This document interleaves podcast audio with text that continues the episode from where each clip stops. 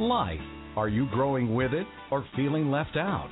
Either way or in between, you're in the right place today with the host of Change Already Your Future, Your Choice, Jillian. She's an award winning author and radio personality. She's warm, she's fuzzy, and she's got an attitude.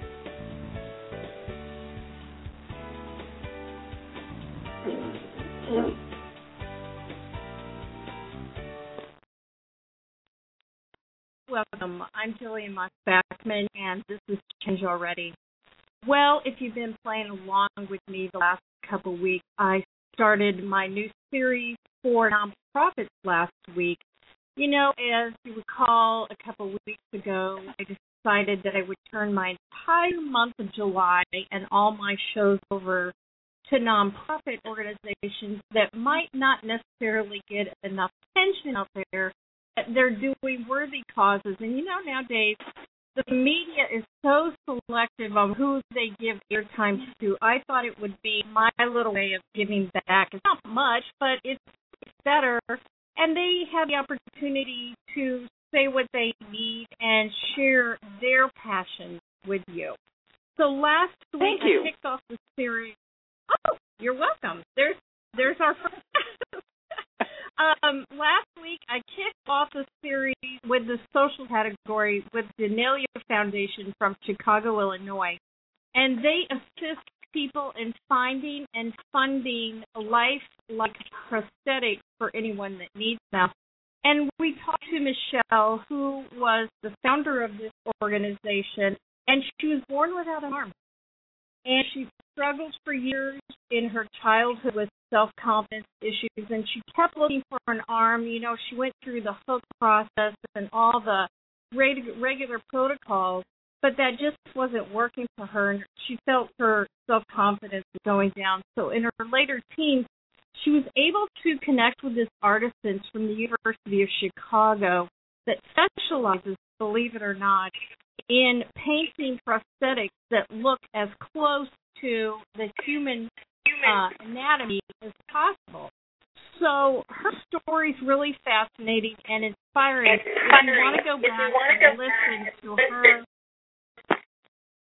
her her show on Change Already at blogtalk.com, take a listen to her story, and she tells in her own words what her charity is about and how she continues to inspire others with her giving back prosthetic clients.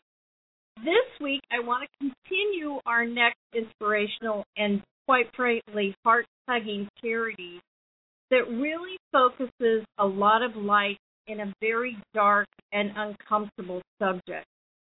It's about children who have lost their lives to human cruelty, violence, and abuse. Now, I, I don't know if you know. I just get tingles every time I read that because it, I just can't believe the epidemic that's going on about there. And hopefully, your response is the same as mine, which is that anger that may even take you into rage. Those are both highly charged emotions but what are we doing to change and get past our anger and rage? You know, if we stay stuck in this area of no zone, we're just going to end up spinning our wheels, people. And essentially, we're going to immobilize ourselves and take no action. Now, for most of us, that's where the interaction stops on this systemic problem we have within our society.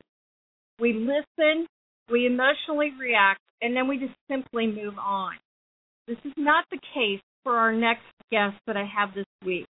They chose, and thankfully, I might add, a different channel to, to take these emotions and move them into action. And believe it or not, they've been able to bring in the form of art. You think of art as such a beautiful thing and an art piece that speaks to you. So I want to bring in our guests, and let me tell you just a little bit about what they do. The name of their nonprofit organization and the winner of the catalog, the category of children this week, is the Children's Wall of Tears. It's a movable art installation that's going across this country. And I'm going to ask them, I believe they said that it's going to start this summer, but we'll check on that. I know it sounds strange that they've taken this cause in an art, but they're the founders of National Association Against Children Cruelty, and they've taken this art installation and really moved it to a next level of interaction. They're both involved in law enforcement. It's a husband and wife team, and their names are Jane and Leo Alvarez. Welcome to the program. Thank you. Thank you very much for having us. Now, instead of me telling what this is all about, you have been in law enforcement for a long time, and both of you are public speakers. So take it away and tell us about this art installation, Children's Wall of Tears, and what you're doing with it, and why in the world you got involved. Go ahead, Jane. The reason I got involved was 23 years ago, I adopted three severely abused children. Never in my wildest dreams did I know that it was going to awaken a real anger inside of me as to what is really happening to our children. There were 29 police reports, broken bones, sexual molestation. Uh, my five year old was only 18 pounds when I got him, no teeth, no verbal skills, and yet I had to fight the system to remove these three children from drug addicts and a sex offender, a registered sex offender. It was then, in my capacity as a crime analyst at the time, I'm retired now, that I started tracking child cruelty because I had never been around it before until I adopted these three babies. I found such an alarming number of children being abused severely. I mean, put in comas, broken bones, sexually molested at one month old, being returned to their abusers. And that's what really started me doing this. I started uh, checking the children killed by their abusers. The mother is the number one killer, the father, number two, mother and father working together, number three, and the boyfriend or the girlfriend, number four. So I started listing these children on a virtual wall of tears just to prove a point. Not only is it an epidemic, it's pandemic here in America, let alone worldwide. So as I did this, I was interviewed on a radio station in Oklahoma City, and I made a comment. I know there's someone out there that can build this wall of tears for me. The next day, I got a phone call, and that's how it was born. So we've been in this process of building the Children's Wall of Tears, a traveling wall, so we can take it across the nation, hopefully to inspire people to step out of their comfort zones, for one, to illuminate the laws that permit children to be reunified with their abusers, to raise the confidentiality shield that social services hides behind, because if you don't know about it, how are you going to fix it? And um, I think most importantly, give people a voice. Let them know that they can speak up. They can make these changes. I did it, and I won hands down. So my husband and I have been working with families along the way, and people are just jumping on the bandwagon right now because they are so happy to see that we have something tangible. We have the names, the ages, the method of death, the uh, state they were killed, and we're also tracking suspect information to show that you can kill a child and get probation or keep your remaining children and never go to jail. But yet, if you uh, steal something, burglarize something, you might get five years in prison. This is outrageous. So we're also showing the inequity of sentencing as well, and this, that's how we got started when I adopted the three children. Well, go with that, Jane. Um, we work with a group called Bikers Against Child Abuse. They're called BACA. And the reason we work with them is because they walk the walk and they talk the talk. Abused children are not silent, and I kept wondering why the American citizens are. They don't want to deal with it. They don't want to know that a one month old has been sexually abused or that a five year old has had numerous broken bones or is starving. It's so ugly, they don't want to look at it. And folks, we have to look at it if we want to protect these children. I've been doing this for 23 years now. The numbers are growing every year. I wrote a book called Blinders, which represents the attitudes of the American people. I wrote that book 20 years ago. I could publish it today because nothing has changed. Not a thing. Now, everyone we just had a million um million march against child abuse 2 months ago. How many people showed up? But yet, how many have continued that fight since that one day that they showed support? Not many. I can guarantee that. And the interesting thing about this is that uh, we're, we're literally preaching the choir because if you take the figures that approximately five to six million children are abused each year, and you add that to the previous year, which is added to the years before that, we're talking millions of Americans that have suffered abuse or neglect. And these are the people that we're trying to motivate. These are the people we're trying to educate. These are the people we're trying to empower to do something about these laws that keep sending children back to be abused and in some cases even killed. So our path is education, educating the public about what's going on with the statistics, educating them about these laws that are in place right now that try to preserve an unfunctional, dysfunctional family in, in the mistaken belief that all people capable of giving birth to a child are perfect parents, when, when of course we know they're not. Not with the statistics out there showing that millions are being abused each year and uh, I think a latest statistic in a, uh, in a congressional investigation said 2,500 children a year are killed alone just in the United States. That's not even taking into account, as Jane said, the pandemic of worldwide child abuse and death. So this is what we're trying to do with the wall. Uh, well, we're also trying well, to change. Well, let me let me let me let me jump in here a couple, uh, just a couple things that I I took notes from let's get clear what we're talking about.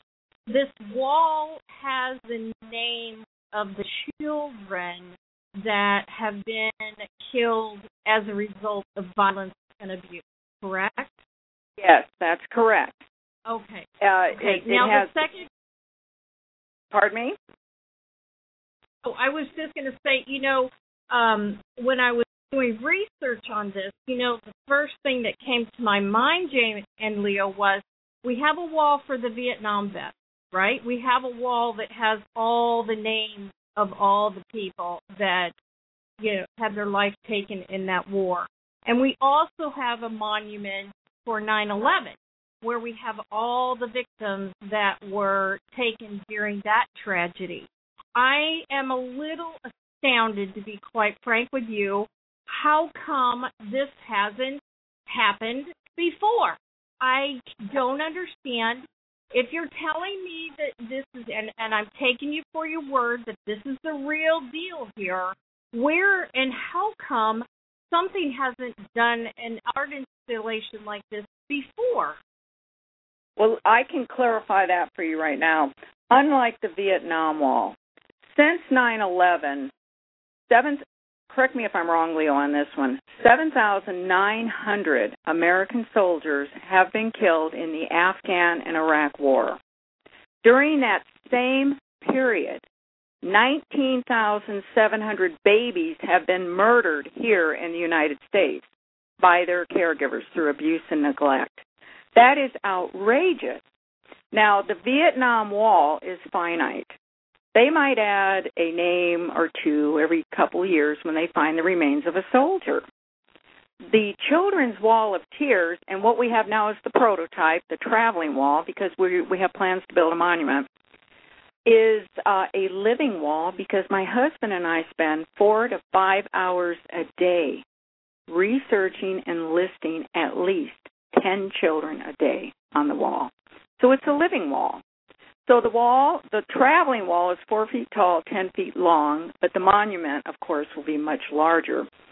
Um, it has two towers on it. One tower is scrolling the names, the ages, the method of death these children were killed by. The other tower has a screen uh, showing the photos of these children. Now, you just said, if I'm correct, I invite anyone to research this. All you have to do is go to Google Alert and type in child death, child abuse, child injury.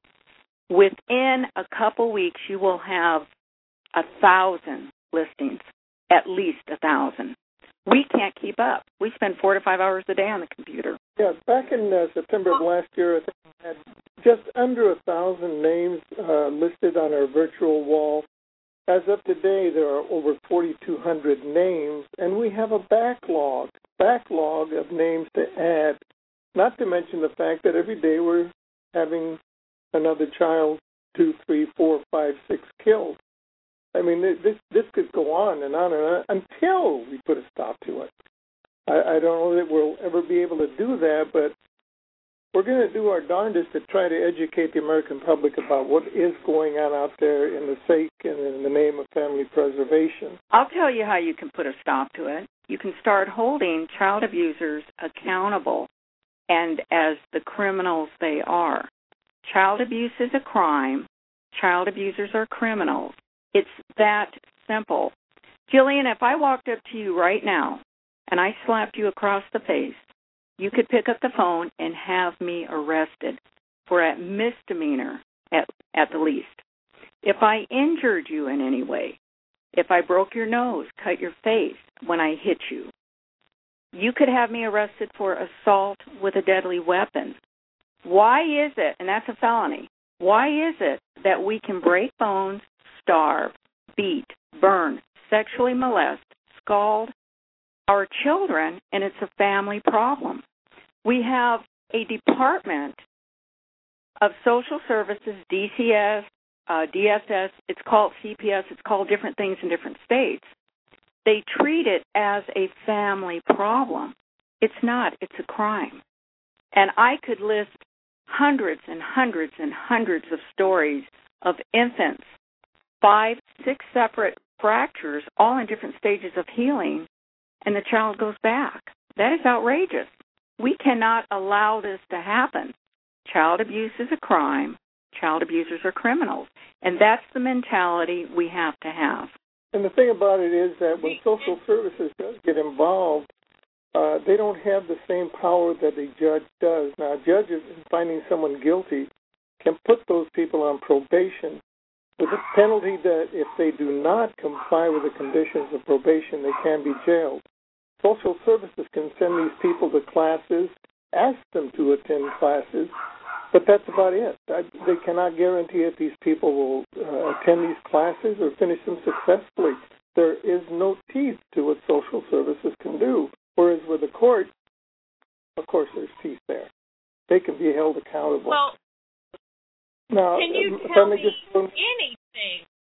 Can I, can we tell? Is there any progress? I mean, since you've been in it for 23 years, is there any glimmer of hope? I mean, the way you make it sound, it sounds like uh we're like doomed in this cycle that we're never going to get out. Are we making any progress? And you know, do you have any glimpses of hope for the future? Well, of course we do. That's why we, we're building Right. the wall, and that's why we're moving forward with Right. it. Uh, what we, the way we see ourselves is that if you're standing on a riverbank, Jillian, and you see a Yeah. child float by, and you jump into that river and you rescue that child, you're a hero. But then a few minutes later, another child floats by, and then another child. That's wonderful, and a lot of organizations are doing that. They're rescuing one child at a time. Leo and I see ourselves as standing on that same riverbank, looking down the riverbank coast to the pier where someone's throwing the babies into the water. That pier is Title 42 of the USC Code. It's a federal code that uh, needs to be changed because all states are different in the way they handle child cruelty. Some don't even report it.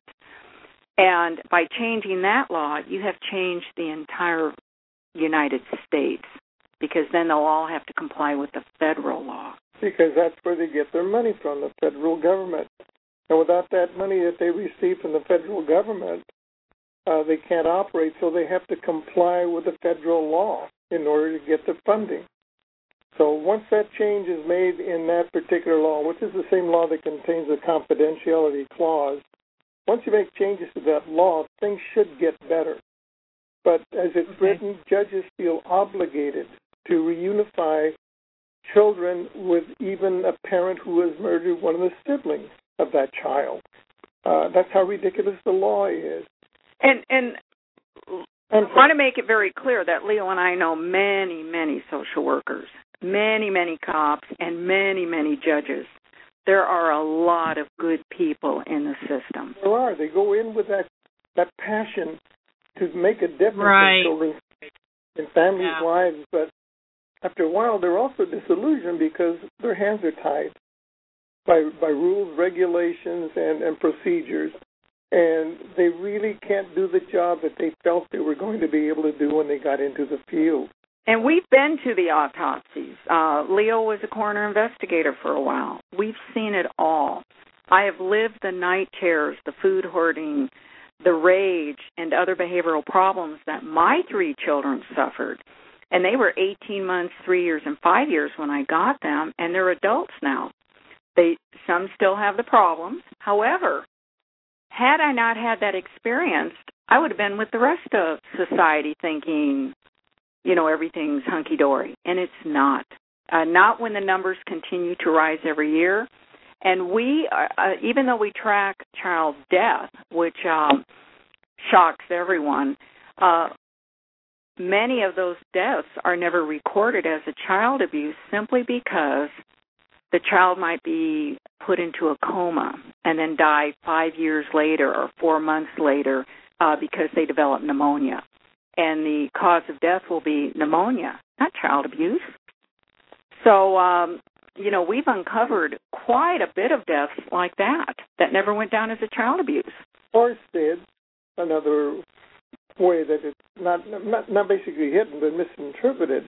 A child dies in bed, but the coroner looks at it as a SIDS death, which of course there may be, but then again, if they, they do a real thorough uh, uh, autopsy, they may just find difference.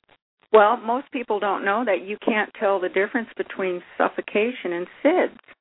One of the autopsies I was uh, attending, I asked the uh, the pathologist that uh, because he said SIDS, and I said, wait a minute, you've got a parolee boyfriend that has a very violent temper with his girlfriend who has this little baby.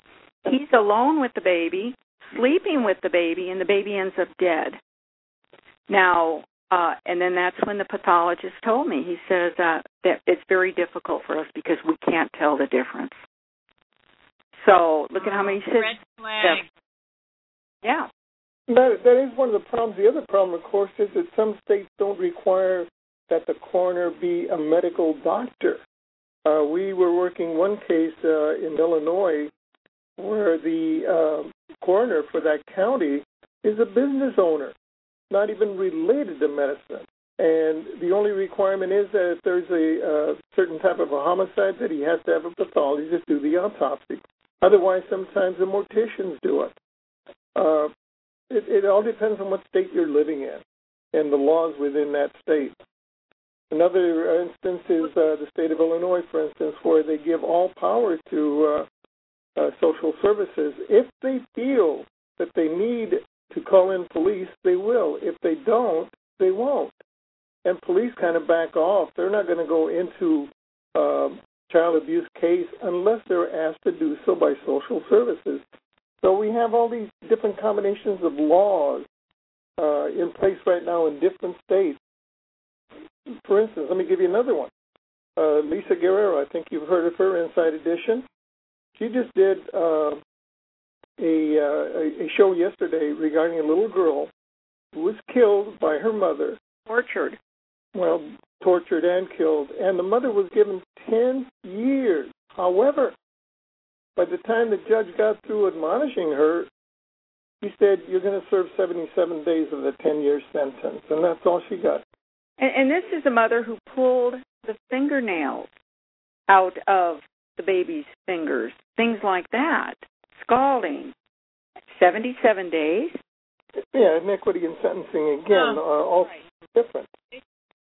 it just sounds like you could go on and on with just these sad stories. And you know what? We're almost out of time, but there's a couple of things I want to say.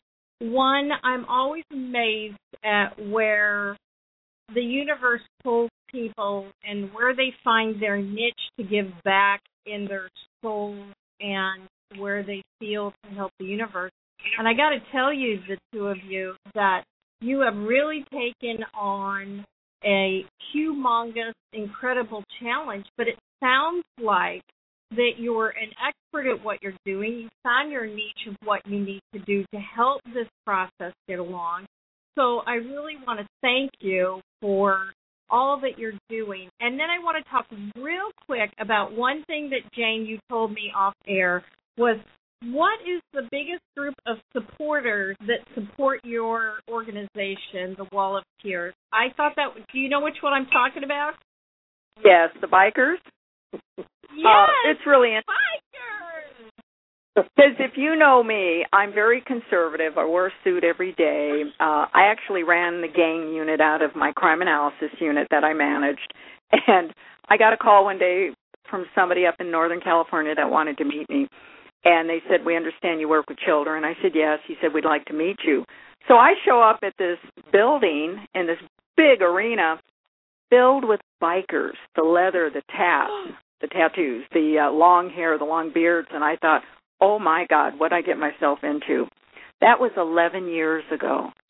They walk Wow. the walk, talk the talk. It's Bikers Against Child Abuse. And we have been working together, and they are going to help us escort this wall across the nation. Let me tell you something about these bikers against child abuse. First of all, they are not what they seem to be. We're talking professionals. We're talking therapists here. We're talking attorneys. We're talking doctors. We're talking even a guy that works on on the uh, Mars program right now uh, out of Los Angeles. Uh, these guys are professionals. They're not Bikers. Yeah, it's not your run of the mill Bikers. people who go out and drink. No, they Hey, are I got a lot of Yes. friends that are bikers. Yeah, that's right. And and that I thought that was the greatest thing. We should lend, finish the show with thank you bikers for picking up this cause. I want to do a Oh, couple things. Could you tell could you tell us your email, where we can get a hold of you, and when is this uh, wall going to start moving through the country? Well, the wall is going to start moving um, in August up the coast of California. In January, we're going to take it across the nation to Louisiana for the International Convention of Bikers. So we will be creating a route. But if you go to the Children's Wall of Tears, plural, dot org, uh, you'll be able to see the wall. You'll be able to see the wall I'm talking about, the virtual wall and the actual wall itself. And uh, they can reach us at Jane Alvarez at cs.com or hoops, H-O-O-P-S 1933 at cs.com. We have grown international, and there's only five of us on our board. Uh, yet we reach over 500 people, you know, every year, you know, the, the other charities. We do a lot of charity work ourselves. So uh, the Well, Children's Wall of Tears.org. Yep, in California, correct? Uh, yes, uh, August in California, and then January we'll be taking it across the nation.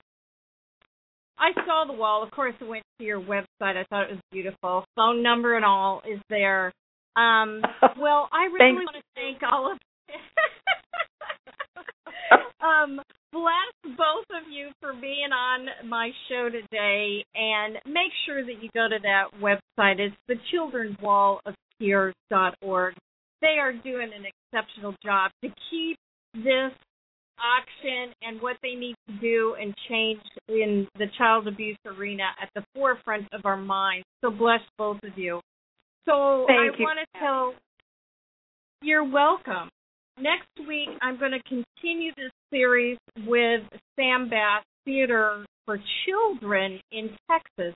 But remember, between now and then, change doesn't have to be difficult, but it is necessary to grow.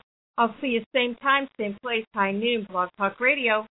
Thanks for joining Jillian today. Don't miss her famous at home personal enrichment lessons.